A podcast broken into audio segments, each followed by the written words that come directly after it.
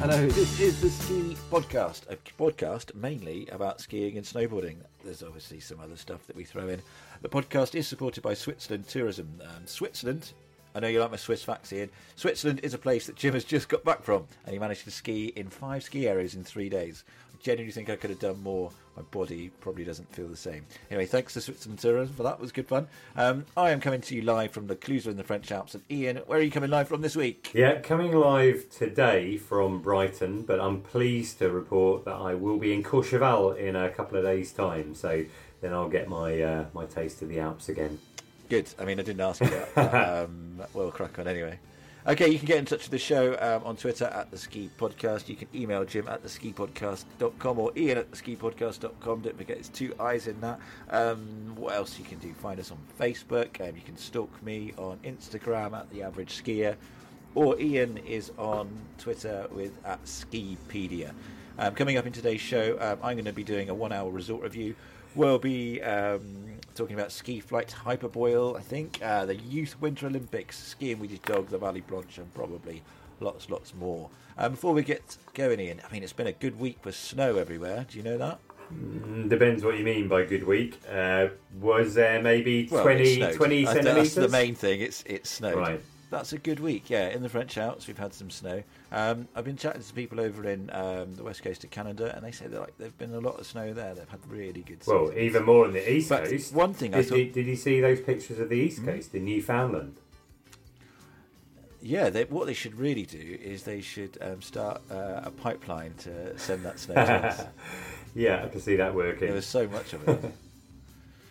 and I saw Hawaii had snow as well. Okay, I missed that. Or is that is that an April Fool's? Too early for that. Um, but I wanted to say, I've been chatting to my friend um, on WhatsApp, and he recently went to. Uh, he's just got back from um, Hakuba, which we talked about a while ago, didn't we? Um, and he says the conditions weren't quite as good as um, what he was expecting. Like um, it's about fifty percent of most of the ski areas in the Hippo Hippo area are closed. And I asked him, you know, is that like it how it always is? And he says no, it genuinely should be a lot colder there. Um, the the snowfall level is a lot down um, on the past years it's had, and then they've had rain as well. Um, it's and you know he spoke to quite a few people and said that the snow is not been quite um, as bad as it has in the past. So interesting to see uh, Japan not not quite living up to its status as a super uber capital of snow there. Yeah, uh, uh, I also had a friend who's just been over there for uh, you know big fiftieth uh, uh, celebration, and yeah, slightly disappointed by by what he got.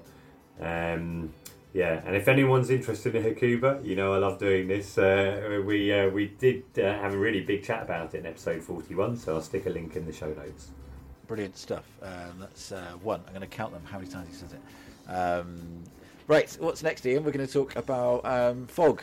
Well, our next favourite. Yeah, so we're going to go into detail about fog. No, we're going to talk about Chambéry because a couple of weeks ago uh, there was a lot of trouble on at Chambéry on a Saturday, mainly for clients of TUI uh, who were significantly delayed at the airport. And I think the problem really was, as far as I can see, that they just weren't told what was going on. Um, and yeah, they had to wait around for a long time. The airport is relatively small airport. It filled up as more and more clients arrived. They made them stand outside because it was getting too full in the terminal. It's freezing cold. Uh, and flights were eventually you know, either cancelled or until the following day or, or significantly delayed. Did you did you were you around that day in the Alps? Was it foggy where you were? Um, it wasn't. I don't remember it being foggy. Um, I do remember reading about it. I did wonder why it's such a big story. And also, you know, Crystal or TUI um, were the only people that were having trouble with their flights. Partic- um, mainly, all the other flights seemed to be able to depart and land um, fairly, fairly unobstructed, which is an interesting. Thing. Yeah, that was one of the bits of I don't know whether it was paranoia, but certainly one of the reasons it's a big story is because these days social media means you can share it. But there were some quite dramatic pictures as well. People being uh, having to sleep uh, uh, on the floor, outside, families. In the end, they had to stay, uh, you know, on camp beds. uh, provided by the Red Cross in uh, community centres in Aix-les-Bains, etc.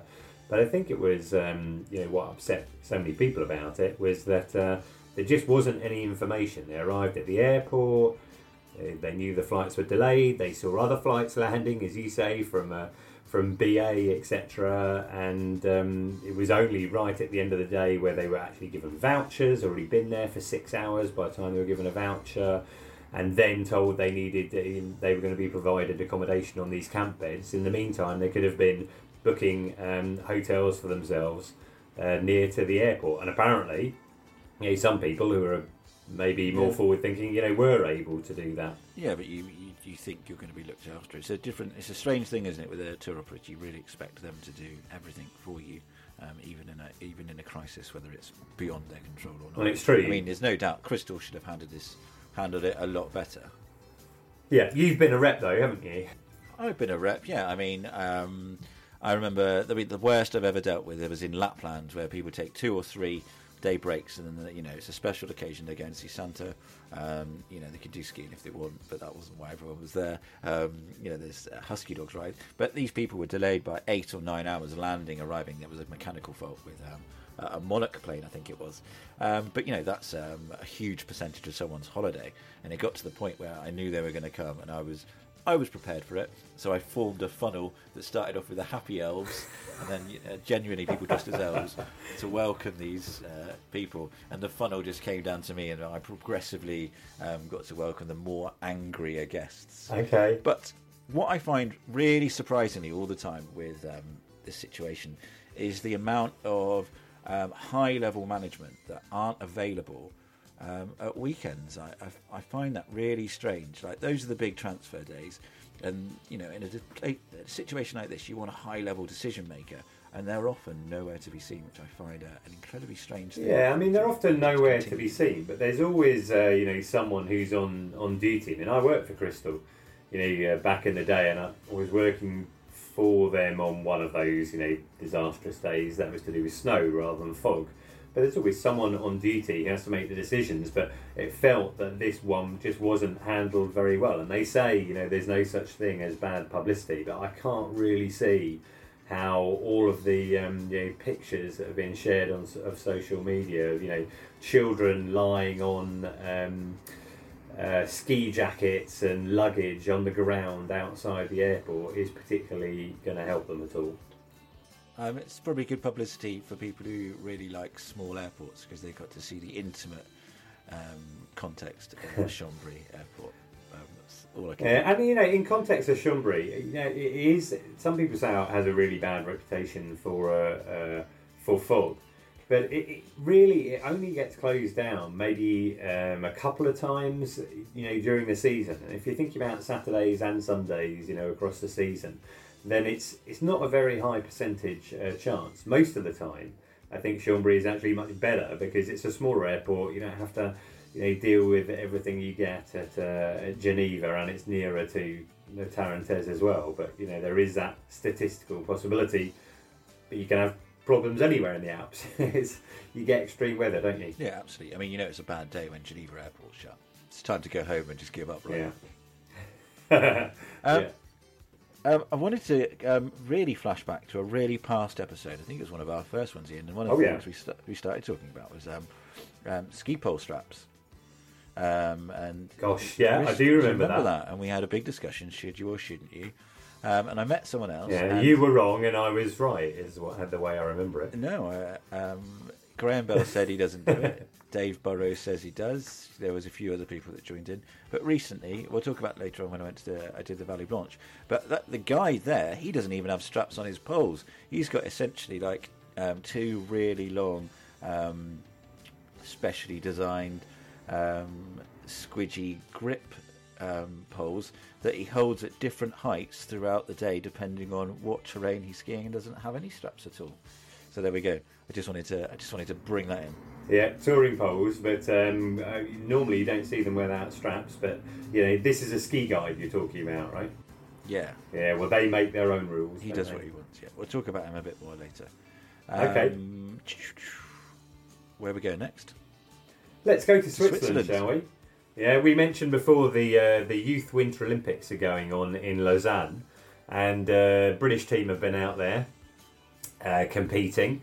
Uh, no individual medals uh, as yet, but what I wanted to mention was we had um, some ski jumpers.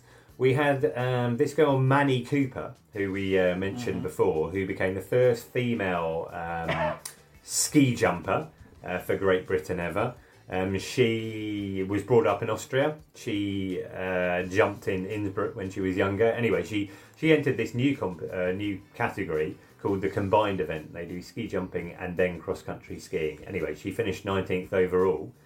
And then I didn't even realise this. There was also a male uh, ski jumper, and he was Yes, our Bolton. first. Uh, Sam Bolton. Our Oh, is it first. Sam? uh, ah, I'm so yeah. disappointed. I've got um, and I've got an uncle called Stanley Bolton, and I was hoping. it was Okay. Well, if he was under 18, he could have got in it. Uh, he came 18th overall, but he was our first um, male ski jumper since, who do you think? Um, Ryan the Randy Robin. No, it wasn't Eddie the Eagle, surprisingly. Apparently, Oh, really? there was actually a ski jumper in uh, Vancouver, in no, Salt Lake City in 2002 called um, Glynn Pedersen. There you go. Never heard of him. You heard of Eddie the Eagle, and you now Yeah, you've heard of it. Sam Bolton. But Glynn Pedersen uh, competed in the uh, 2002 uh, Winter Olympics. So anyway, we now have uh, snowboarders, uh, ski jumpers in the British team and uh, and making their way up. And otherwise, um, Kirsty Muir came fourth in the uh, the women's slope style. They also a couple of Brits won medals in um, ice hockey, but this is weird. The, the way They they, it for another they- country. Yeah, exactly. They had mixed teams Were they? from different countries. Oh, right. Yeah, so I can't imagine how it works. Like they all line up at the start. You know, when you were at uh, kind of primary Yeah, yeah, school yeah. or And something, if you're then really rubbish, you get pick picked last. But yeah, they won a couple of medals, but I don't think it counts because they weren't actually competing for for Great Britain. Not that I wouldn't want to disparage their Olympic medals that they have won, but it seems a very strange way of doing it. Yeah, really strange. Maybe it's just, it's just one of those things. When the other team doesn't have enough players, you will just chip in, just so you can have a game. Yeah. Yeah. But you, you were very near to where some of those events were taking place, weren't you? Did you see any? Um, I didn't see any, um, not even through binoculars, I'm afraid. Um, but I was in that part of the Alps, just um, just past Villars, up the Rhone Valley. Um, I'm amazed about the amount of um, vineyards there, Ian. It's incredible, isn't it? Um, but anyway, that's not what we're here to talk about. Um, uh, during my time at Ian, I went across the valley um, and I managed to stop in five different ski resorts or ski ski areas. Let's call some of them weren't resorts. You know, there was highs and lows, Ian's. Uh, there was some amazing skiing, and there was absolutely horrific um, experiences in this short period of time. Um, but I want to start. okay. But I want to well, horrific, underwhelming. Let's use that word, underwhelming. But I want to start by um, a resort I popped to. I had an hour, and it's called Avornaz, um, and I did a one-hour ski resort review, and here it is. That's right. I'm on a chairlift. I mean, um, I've done something different um, to what many of you have done. Many of you have come down the Rhone Valley and got to Martigny and uh, hung a right up to Verbier, or carried on maybe a bit more and then hung a right and gone up to uh, Zermatt or Saas-Fee. Instead of that, I decided to go left, and I've come up to a place called Orvornaz or Vorna. Um, as always, I can't pronounce anything. Um, I've rushed here from Le Cluse, where I live. Uh, it was about a two-hour drive, and I've got here at three thirty, and I'm here for a, a one-hour resort review. It might even be a one-run review. Let's see how it goes. So far, I've driven up quite a steep mountain, come through a charming little village. It's quite funky, actually. Um, looks like there's some quite a cool uh, selection of bars and restaurants. Feels um, surprisingly modern to what I thought it was going to be. I'm looking down. Uh, there's a red run underneath me. Um, it's not that busy. Um, it's quite wide. Comes through the trees. Um, it looks like it could be quite fun actually. And the snow looks, you know, um, loose and powdery, but not too icy. So um, when I get to the top, I'll give you a bit more information. I literally, I've never been here before. I haven't even uh, re- I haven't even done any research, so uh, it could be an interesting um, hour. I'll let you know when I get to my first run. So it's taken me about 25 minutes to get to the very, very top of Honour. Uh, what a stunning view! It's well worth it. Uh, I can see um, Mont Blanc, the whole of the Alpine range over that way. I can see the Matterhorn poking up like a man who's forgotten to do his flies up. It's an absolutely breathtaking view. Uh, I'm the only person up here. I just got a drag lift, and I think I'm the only person on the drag lift.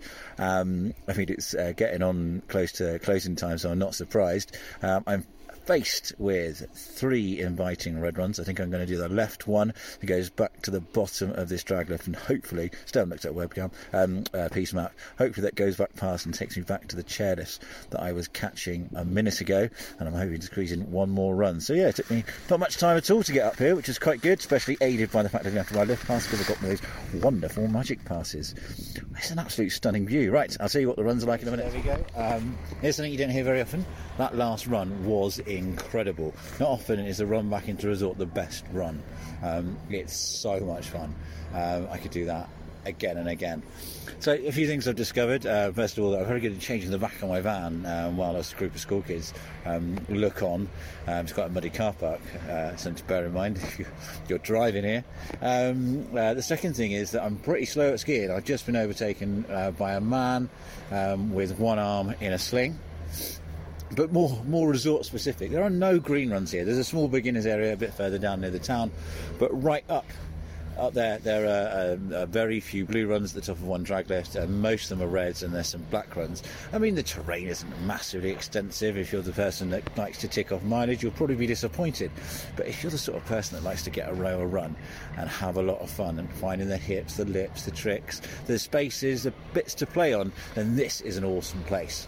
There is, I mean, I've just done a few runs, like I said, but you can see that there's so much to learn. It's a place that if you learned, you would have a week's worth of fun here. Um, it's it's really interesting. There's lots of black, so um, red runs. So it's not really for people who are um, uh, inexperienced skiers. It's definitely for people who are looking to challenge themselves um, and push themselves and have a lot of fun. Uh, there you go. That's my uh, one-hour resort review. So just to quickly uh, say the facts there, Ian. Maximum elevation 2,400, which I think is quite high. 300, uh, 30 kilometres apiece, which isn't great, but good fun. Um, 130 hectares overall. It's um, 1,753 metres of vert. Three chairs, five drag lifts. It's available on the Magic Pass. It's about £40 for a day or £179 for a six-day pass. Ian, what is your opinion on small ski areas?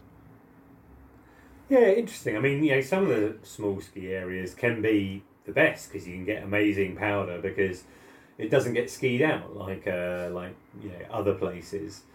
Um, but yeah, I've been to a couple of smaller resorts, you know, with my kids. In fact, I'm going to uh, Cauterets in the French Pyrenees at half term. Um, I think we're only there for three skiing days. Uh, so yeah, for me, for that kind of period of time, it can work. But otherwise, you know, you really need to be there with fresh snow or, or a guide who can help you get away from the uh, regular piste if they're not many. or, or be determined to, to work on your, your technique. I think some people fail to realise that you know it's all well and good just um, ticking off the miles all the time, but some days it's worth just hunkering down and spending a bit of time to improve what you're doing and become slightly better, so you can enjoy more of the mountain, which I think often gets overlooked as an option on your holiday to improve. Right. I did, you know, I'll be honest with you, I find that that idea completely tedious. I would never do that. like ski a run again, What, try again and to try and improve? your technique. Um, yeah, it's just not interesting. Okay. you but I surely you must be a person that likes to improve yourself. For sure, but I'd rather kind of, I don't know, challenge myself by doing something a bit different. Okay, well, we'll agree to disagree there. I'm all for small resorts, and you know, spending some time. You don't have to do it all the time, but you know, spend some time to to improve. It's a, it's a Sure, but you know, but, but what you've got there with the Magic Pass and what you're being able to get out of it is to go. You know, if you buy a Magic Pass, then you would experiment. You would go and visit all these other resorts, and that's one of the reasons I think that that is a great little product. You know, you need to be be able Yeah. to spend some time in the area, but rather than just spending you know a whole week in one place, to go and explore is is really interesting. Oh yeah, you can absolutely do that with a Magic Pass, and yeah, no, I've managed to do that quite a lot. You'll just, we'll, we'll talk about it more as the um, weeks go on, and I edit up the, the content that I created while I was out there. Um, let's talk about dogs, Ian. Uh, okay. I had a little chat recently with uh, someone called Caroline Elliott. Now, I, I noticed, and I can't remember if I mentioned it in this interview or not, but I see um, with the digital marketing work that I do, quite a lot of people are searching for uh, skiing with your dogs in resort. And uh, Caroline owns a dog called Fjord, and they have a website called fjordsar.com, and SAR stands for Search and Rescue. So Fjord is a special search and rescue dog, and I found it really interesting talking to her. Great. So um, I'm here today with uh, with Caroline Elliott uh, from Fjordsar, which sounds like uh, well, I wasn't quite sure what it was really, but I realise now, having looked at your website, that Fjord is your dog, and SAR stands for Search and Rescue. So I take it Fjord is a search and rescue dog. He definitely is. Fjord is a um, predominantly avalanche search and rescue dog, uh, ex fire brigade, because I was in the fire brigade with him, the mountain rescue unit. And he's also trained in earthquake and air scenting uh, rescue. Right. Okay. uh, so quite a lot of ground there. So how do I mean? How does that come about? How does he get those sort of trainings? Because on the website, I had a little look there, and it says uh, talks about how Fjord got his qualifications. I kind Yeah, of yeah. imagining him sitting at a desk tapping away on a laptop. well, Fjord, um, yeah, he's. Um, we start at the age of three months training our dogs.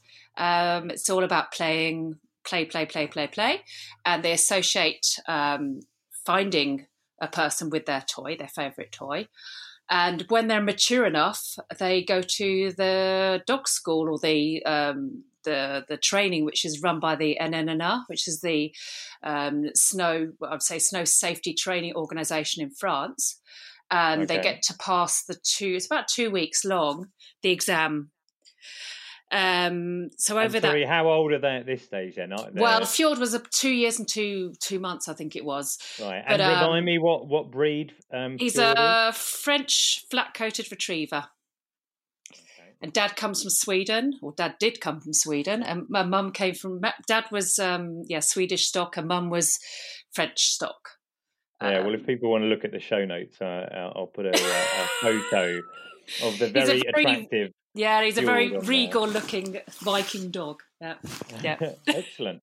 And so he did, or he did, you did together these exams. To, so you are a qualified pisteur. Is, is I'm a yeah? I'm a qualified piste secouriste, as we say in French. Uh, it's just the French equivalent of a ski patroller.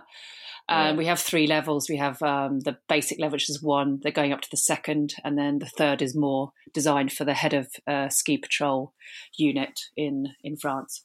So I've done up to the second level from the Chamonix Alpine School. I mean, it's very interesting the timing for this conversation because we've had people on the podcast recently ask us about, you know, avalanche safety, but we also there was a program that you may may not have seen. It's on Yeah. the channel called W Channel called Yeah. Ski A and E. I haven't seen it, but I've, filmed in yeah, in Val Thorens. yeah, They did a couple of scenes where they showed the dogs doing the practice yeah. Where people are kind of buried uh, under the snow and then they have to find them. And in fact, I think I saw on the website that's one of the things that you can. That's you one of the things do, I, isn't it? Yeah, I'd like to offer that because it can be done in quite a secure environment, as in it's set up in a way that it's not dangerous, so people can actually feel the the darkness as when you're in a hole. Um, the holes Hmm. we actually produce are actually very very large, and you can sit probably lie two or three people in at a go. I always choose to go in and basically hide for the team when I've actually had a good French lunch. Then I can go to sleep. But obviously, the dogs find me too quickly, and I always get a bit annoyed with the dogs when they find me too quickly. So I don't get right. But I mean, that is that is the idea for them to find you quickly. Right? I know, I know, but I mean, when I want to write, like, sometimes I don't. Sometimes because it's very, uh, it's not that easy for a dog to find. Uh, their their sense is like forty times stronger than our own, um, or um, our capacity for our nose but yeah. it, they still it is very complicated for a dog. It's not easy. Wet snow is a lot more difficult. Powder aerosol avalanche is a lot easier. So there's a lot of air in the particles in the snow cover. Um, so yeah it's actually quite technical for a dog. Um, so we have a way we actually can can can um, block these holes up with a piste basher, which means there's no resident um, uh, extra smells on the snow for the dog, which will pick up. Because a dog, yeah. a dog is a very, as you say, malin in French, he's very, very smart. A dog will pick up anything. Hence, yeah. the if you're on a, in an avalanche, you don't smoke, you don't eat. In an avalanche scene, you keep everything away to give yeah. the well uh, okay that makes yeah. sense um, mm. and one of the things that you you do as well as you know if people wanted to do that i found it very interesting yeah. because you know i do a, a, bunch of work for different clients and i'm always looking around to see what people are searching for yeah and one of the things i've seen more recently well over the last few years is that lots of people search for terms like dog friendly ski chalets or dog friendly apartments Yeah. because they clearly want to take their dogs on holiday uh, with them yeah but I don't know if they've necessarily considered what it's like having your dog in the snow. And you, you run a course, don't you, which yeah. is called Learning to Ski with Your Dog. Yeah, yeah. Um, and what what are the sort of things, you know, what do you do on that and what do people need to think about if they are taking their dog skiing with them? Right. It's actually, again, quite a lot of information you need to kind of um, consider before you take your dog, obviously, from the veterinary side going to um, Europe. But the other thing is like its paws. Um, a dog um, needs to have its paws prepared before the winter, even if it's okay. only going for a week. Uh, because also they love salting roads as they do in the UK. Yeah. And that actually can irritate a dog's paws. So there's lots of things you we learn about that. Also, how to. So, we, so how do you prepare a dog? Well, right. You basically get no. if you have to lie your dog down on the floor and grab its well, hold its paw and cut the fur between the pads.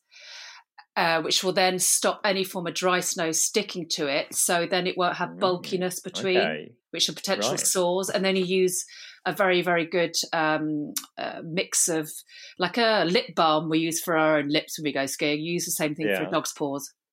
Okay, to prepare them for it. So that's one element of it. I mean, another element is you know maybe I don't know how you know you can't I always kind of think of dogs as being naturally fit but presumably running up and down mountains requires some kind of definitely yeah definitely a dog has to be strong um, I tend to go, I hate running with a vengeance, but I tend to go running, forcing myself out running. I don't run on concrete uh, because obviously the job I do is actually quite um, traumatic for my joints as it is. So I run on off track, and that gives him a good um, a good fitness. And also, I get him to swim a lot. He swims a lot of cold water, so right, he does okay. the Wim Hof. I don't know if you know the the crazy Dutch guy who has a great, great, yeah, um, yeah that Wim does Hof. ring a bell. Yeah, yeah, Wim Hof. He um, generally sits in very cold water, lots of breathing techniques. But Fjord does it naturally. He goes into cold water, um, so circulation. So yeah, dog does have to be fit.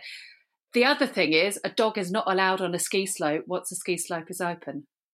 So really? you can't just okay. walk your dog around and go up the hill. You know, once a ski slope is shut in the day, at the end of the day when we shut the slope, yeah. ski patrol come down. You do see people ski touring up on the slopes, yes. which again is good, but you've got to be. There's lots of elements here because again, you once there's piste bashers, sometimes they can't see you if when it's getting darker. So there's lots of safety aspects. For sure, as, I've been um, I've been ski touring. Um, uh, before and after the day when you're kind of mindful yeah. of uh, of piste bashers. But that's interesting you say about you, you're not allowed to take your dog up in no. the day because I have definitely no. seen someone yeah. skiing with their dog and they yeah. weren't ski patrol. I mean, maybe they were no. ski patrol off duty or something, but they had a, a dog because I remember I was with my kids at the time, and you know, we, we, it must have been during the day, so that's not allowed. It's the normally it's called the uh, arrêté municipal, which is the the security um, guidelines or the, the legal guidelines for resorts, they do not allow dogs for obviously safety reasons for the clients as much as for the dogs because uh, a lot of people don't appreciate, but we have actually quite a few injuries now from actual skiers or boarders who are getting cut by their own boards or skis. Yes. So Yeah. you can imagine the um, the the problems you'd get if a dog was to collide with some skiers or a boarder. They lick, they can cut their legs quite badly. They Of course. if you cut a, god, a dog's tendons, that's it for life. Um, they probably can walk again, but they're going to be injured. And when I've cut my dog's paws a couple of times, not intentionally, obviously, and I, he went down to the vets, not the vets, sorry, the doctors. the doctors in this in the resort, and he put a stitch in his in his little Right. kind of bit on his leg, and then he came back up. A dog does heal very quickly because they also in their saliva has an antibacterial, so they'll heal very quickly. But right. you really want to avoid it. Hence, there are dog booties, which Fjord is now an ambassador for Ruffwear. Um, Right, okay, Yeah, that's yeah. We just name. yeah. Ruffwear. So where you got little booties to wear. They are quite Yeah. expensive, and he doesn't like them, to be honest. So I prefer to Okay. do the non-booty aspect, but they're great for people who um, have dogs who, who you know, after a while, you know, you train your dog to wear these these these boots, these protection boots. Okay, that's that's great, Caroline. Um, so if people, uh, uh, what I'll do is I'll put a link in the uh, show notes, but fjordsar.com is where people can find out more if they want to learn about Yep, yeah, yep. To go on a course Yep. for uh, skiing with your dog. Um, I like the idea that um, you get special boots for dogs. That's uh, quite nice. I can't. I can't remember who made them. Mm. Yeah, I can't remember what it was uh, uh, called. I'll, I'll put a link to it. Uh, Fjord is sponsored by some kind of dog dog boot company. Were they called Ruffwear? Yeah, that sounds um, sounds like what you would call a dog company. If it, even if it's not correct, that's what you would call it. Yeah. And um, I've seen quite, you know, I see quite a lot of dogs on leads um, on the piste. A lot of people catching drag lifts up with the dogs on the lead, running behind beside them. Um, and there's a there's a run here that's um, one of those meandering runs that comes through houses and you know doesn't particularly challenge you. I see quite a few people skiing Yeah. um, with um, uh, dogs on leads on that particular run, as almost if it's a walk and uh, like a pretend husky. No, we haven't got a dog. Kids would like to get one, but it doesn't fit into our lives. Not that I dislike them, but it just uh, yeah, wouldn't work. Um, so there's going to be more um, about that dog um, in future episodes, isn't it? Um, when we talk to um, Caroline about the, the work that the dog does, is that correct? For sure, yeah. I mean, you know, it's really interesting. She talks about how they do, uh, you know, training with the dogs, where they search them when they're buried uh, under the snow. In fact, if you saw um, Ski A and E, which we um, did an interview with those guys, that program about the uh, ski patrol in Val Thorens, they had an episode, you know, looking at that where they give the dogs practice by burying people uh, underground, and also she talks about an actual avalanche uh, in the resort of Gourette, where uh, um, Fjord ended up saving uh, saving someone's life. It's a, it's really really interesting. so we'll drop that into a future Forward to too. I'm, um, I'm glad I didn't need a dog um, a few weeks ago, Iain, when I was out on the the Vallée Blanche. That's my link there. Uh, yeah. Yeah, it's very good. I don't think you want to have a dog at that altitude. I'm not really too sure. But tell me, Vallée Blanche, your first experience of one of you know the world's most famous off-piste is. runs. I mean, sometimes you put off doing um, things that everyone else does, just sometimes uh, for the sake of it, because you know, if it's that popular, it can't be that good. Um, it's sometimes uh, an opinion I have, like St Anton, um, which I've never been to, and I'm never going to go. Um, but I'm going to say the Vallée Blanche. What a genuine thrill! What an experience! like, I mean, you've got to be pre- you've got to be pretty Yeah. lucky to get it on a, a fresh powder Uber, like brand new day like that. Um, but well, obviously we didn't. We got it at the end of Christmas when lots of people had already been down it, and our guide worked hard to find some. But such a such a special thing to do, and it was lucky that it was nice and quiet um, when we were there. We didn't really bump into anyone, which is um, something. yeah. else. Can I ask a couple of questions about it? Had you ever been to the Aiguille de Midi Yeah. I've been up to the Aiguille de Midi um, before when I was working for a tour operator um, at the end of the season, so I popped up the Aiguille de Midi. But you know, I didn't really, I didn't do Okay. any research into what was ahead of me um, uh, in, a, in a stupid sort of way. So we went up the Aiguille de Midi, we looked around, and you know, our guide was very relaxed. There was no rush. Um, to to get underway, which I quite liked. So we chatted, um, and I have a, a, an issue with concentration sometimes, and I think I must have zoned out on certain parts of things he was possibly telling me. So we got kitted up in the tunnel. You know, you put your crampons on, um, Yeah. and then we got all roped in together. And I hadn't really paid any attention until he said, "Right, turn out, Jim. You're leading the way." And I was the first person roped up and I, Excellent. didn't, I hadn't even contemplated what was uh, about to be presented to me. So you come into the little ice, the carved out ice area, and then off we went. Jim, you're in front, uh, and then I'd, I'd never been on Yeah. crampons before. You have to oh, you have to go through that gate where it says you know there's a warning on the gate that says only you know advanced alpinists Yeah, beyond this point. I did not feel like an advanced alpinist at all. So off I went. Uh, And for people who don't know what we're talking about, I mean, this is a, is it 22 kilometres, the Vallée Blanche run um, from the Aiguille de Midi, 3,842 metres, you know, back down to the, the bottom of the Mer de Glace. is it. Yeah, there's Uh, and There's Yeah. quite a few options, isn't there? There's the traditional um, middle route. Um, you can take the the Italian the Italian route up. Um, if you're looking at it face on, I suppose that's the left hand side towards Italy. You can come off uh, off there. But the route we chose to take, um, based um, on whatever the, the guy decided, we took the um, the uh, Envers route, which is the, the slightly more difficult um, and definitely more glacially challenging route. Um, and you know that is after the walk-in, which you know is terrifying. Um, you've got to kind of calm yourself down.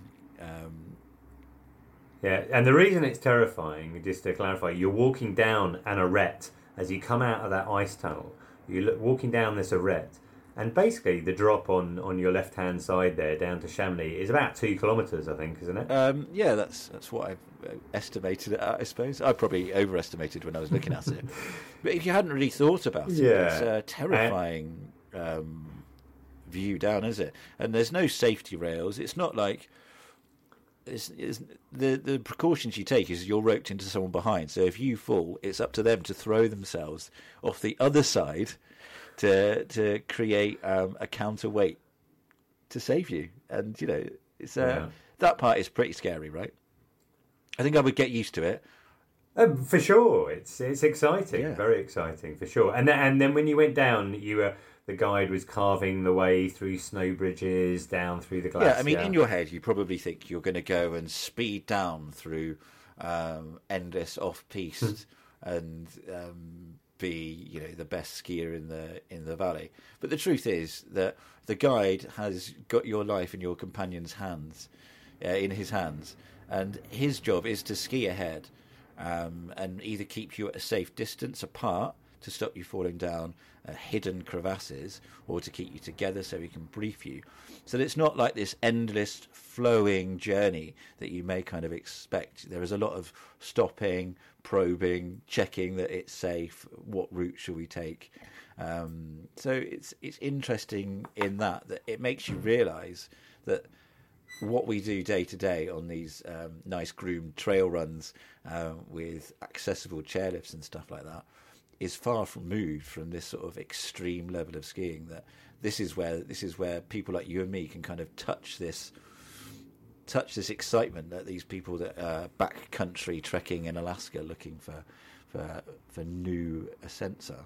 It's um, it's an incredible experience. Cool. Well, I'm glad you enjoyed it, and and hopefully, um, we've we we might see you skiing off piste again in in Chamonix, thanks to Ski Weekend a bit down the track. We'll have to make sure you go to a different area, maybe over to uh, to Brethon or off the back of La Tour. Or Yeah, something. that would be amazing. I'd really love to ski those areas. I want to say that people who have not been on the Vallée Blanche and are thinking about doing it, there's something that no one tells you about it, and that's the walk out at the end.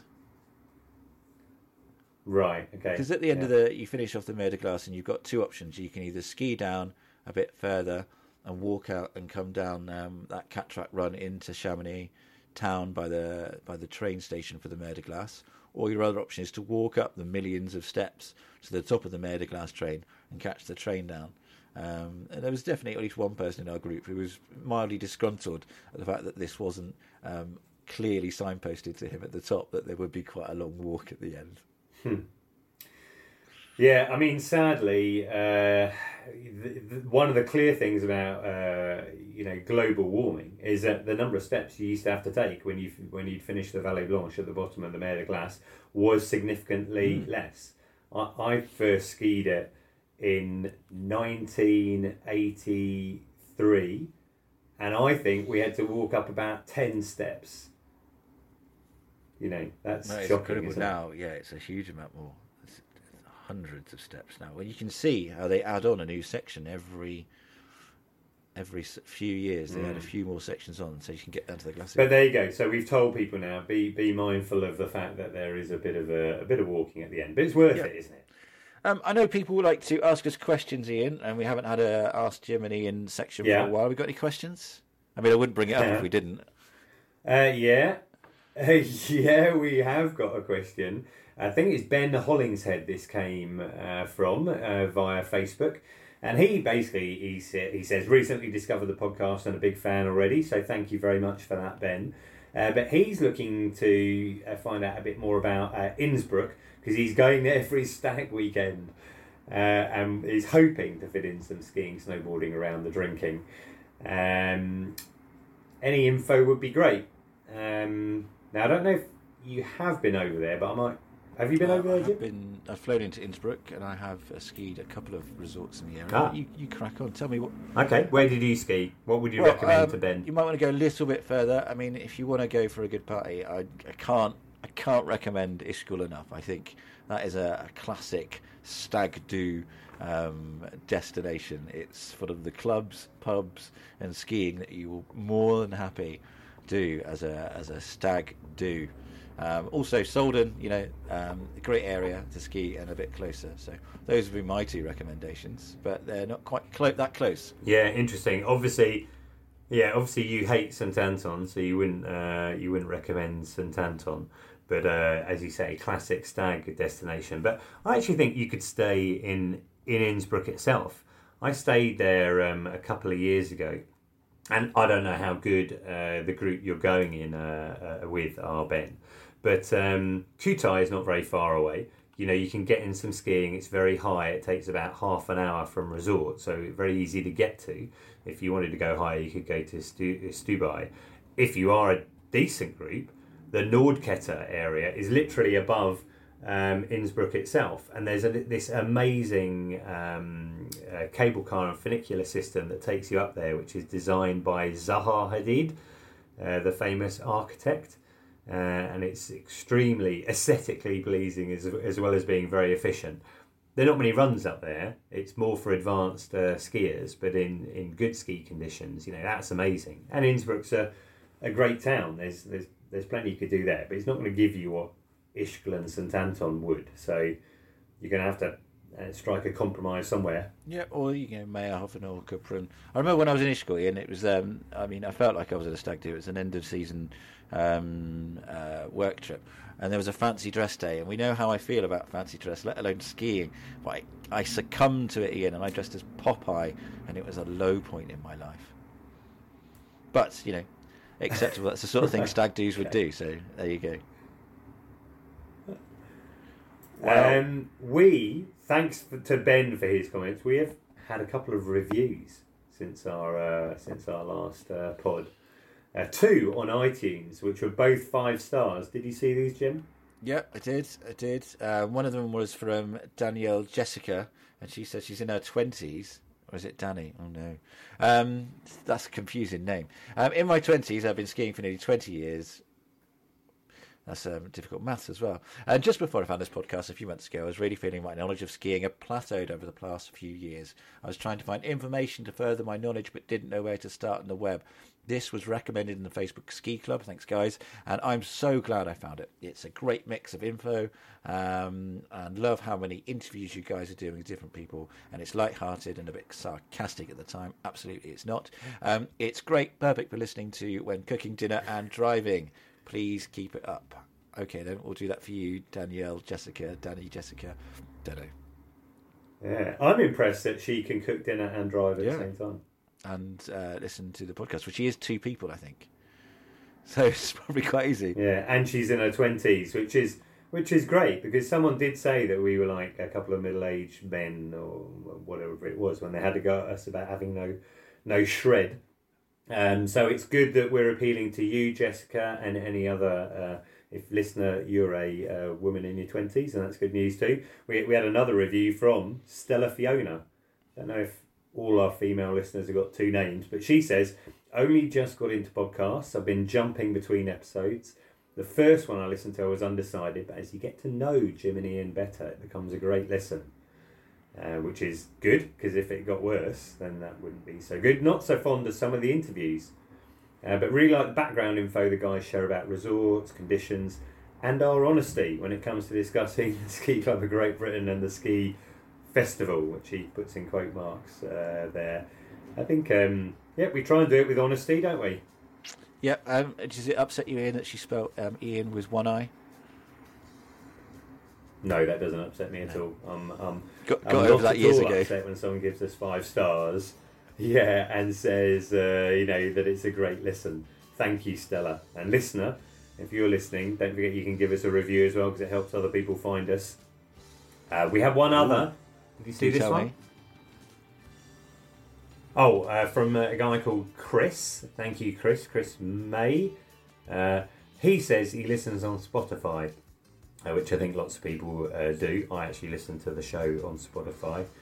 Uh, he says, yeah, I can't leave an official review, but I want to let you that, uh, know that I enjoy the show. Dry British humour and interesting interviews.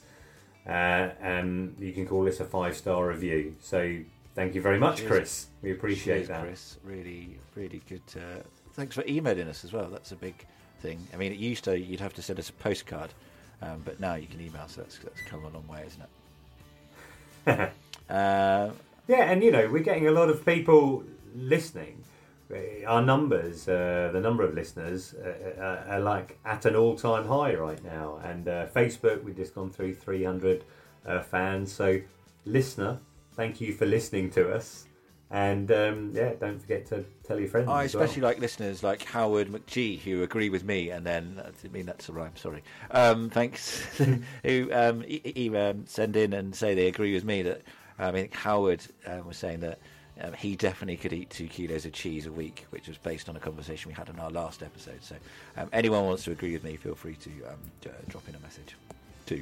Well, yeah, share us with all the cool ski. Yeah, I think Howard just underlining how, how out of touch I am about uh, cheese eating habits in the UK. Yep, I think you're just getting older and you're out of touch with the, the cheese shred that's going down with us young kids in the mountains. in Tartiflette we trust. Hey, talking about shred, would this be um, a good opportunity to mention that we have a standalone episode, our fir- first ever special episode that we just released, uh, which is the full interview with uh, with Chris Moran. We um, uh, he's uh, one of the old school snowboarders from the UK scene, and that went live. Was it well yesterday? Uh, so for you, listener, maybe about a week ago, and you can listen to lots of content in there that wasn't included in the uh, in the interview that we did in the podcast about you know the the bad old days of snowboarding. So uh, have a listen if you want some more shred. It's definitely worth a listen. Very interesting and what uh, what a life he's had and some good opinions. I like strong opinions he's got. He's He's got that in spade loads. Um, here's something I've got no opinion on. In Team GB, how they doing? Uh, well, Dave Ryding got a seventh uh, in Madonna di Campo. Uh, Yeah, that one in Madonna.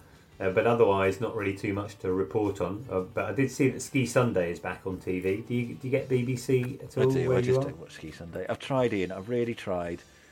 I just. Um, I, it feels like it's a duty to watch it. I don't. I just don't get much enjoyment out of watching it, so I just don't watch it. I'm afraid. And that's the honest. That's the honest opinions Mm. you get here Well, on the Ski Podcast. Yeah. Well, here's my you know I didn't even notice it had come back. I only noticed because I saw someone tweeting about it um, for their ski social uh, kind of bit. So I have downloaded it and I'll have to try and catch up. But the good thing about Ski Sunday is you can catch up really quickly because they just fast forward through all the racing because that's not really very interesting. I think you can just watch the YouTube channel. look at the features. You don't even have to yeah. don't even have to do the fast forwarding. Then you can just watch the, the interview bits that you like. But, Ooh, but I'm going to say, like. I, I Well, think I'll Dave have a look Ridley for needs that. to try a bit harder. Like he's had a second. That was his best, wasn't it? In 19, uh, 2017 in Kitzbühel.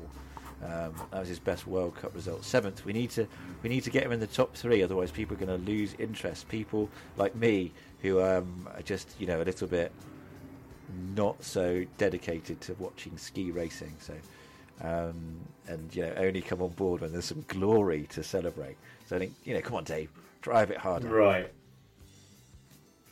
Yeah, I think he's uh, probably well, tried as hard as he maybe can. just look out for the, uh, yeah, for the free. uh, It's pretty amazing. He's, he's putting in the best results we've ever seen from a, a British uh, alpine skier. But it, if you're looking for medals and podiums, I think you need to be looking at the uh, the freestyle. Well, I did think I did see. Yeah, look, I do know something. Um, Katie Ormerod's back uh, after injury. After um, I think she uh, was a. Uh, Right. Was it Aranka or was that Woodsey? Someone it, it was an injury. She's back, and it was her first big competition. I think she came second so, or third. So well done to her. Oh, there you go. See, you do have your own GB uh, update uh, uh, to Took me a few minutes to think about it. Didn't write anything down for that. so tell me, Jim, where are you off to next? What's coming up? Are you not staying in Oh, I'd love to be in. I, I, do you know what? That trip in um, Switzerland wore me out. Um, I had to. I went to bed so early. I slept for twelve hours when I returned. It was quite. Um, it was fun but grueling. Um, uh, but I am off again um, on uh, a week today. Uh, I think it is. Um, not that you know when that is, listener. I'm off to Bansko in Bulgaria to see if it's improved since I went um, for my first ski trip back in. I think I hadn't even been skiing by the time Iain had been down the Vallée Blanche. Let's put it that way.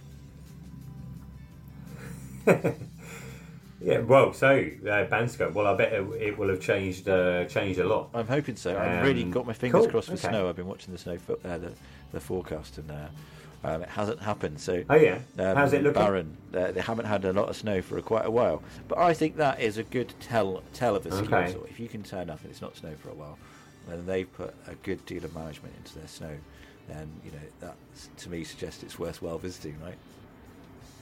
If they make Mm, well, by the time we meet again, I'll have been out to Courchevel uh, as well, so we'll be able to uh, to compare Bansko and Courchevel or chat the two. Sadly, I was going out there to do a race called the Derby de Roquemerle, uh, which I first did 25 years ago, but um, it's been cancelled. I don't know why.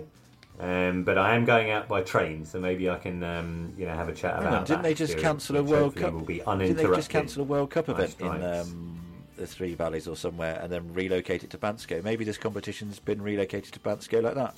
Yeah, yeah, it was Val d'Isere that one that they relocated to Bansko, but um, but I'll be really disappointed. He can always Yeah, take send my place in it, but um, yeah, I don't to know do? why.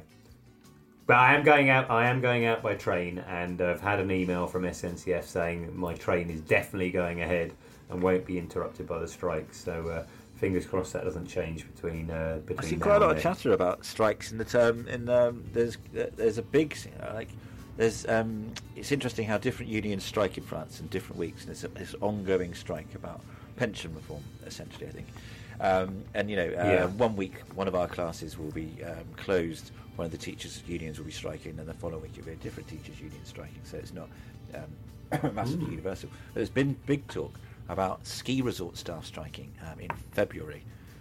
Does that does that worry you, Iain?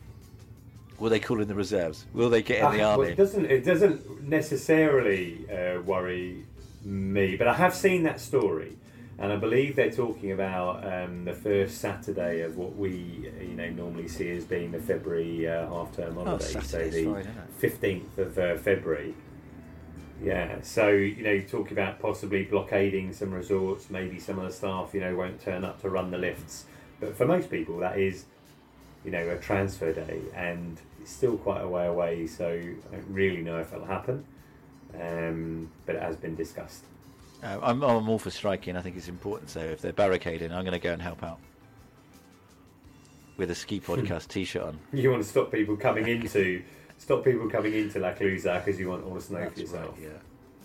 Good stuff. Um, Or uh, you you just want to get your um, ski podcast pension in early. yeah, yeah, yeah. That's what I'm keen for. I want to. I want to retire from this podcast ASAP. Yeah, good, Good luck. we'll need more than Switzerland Tourism sponsoring us for that to happen. Magic. All right then. Well, um, should we retire the episode now? Okay, yeah, let's do that, Jim. Have a good time in you Bulgaria. enjoy Courchevel um, and enjoy this. Should be snow coming this weekend, so you'll have a nice time.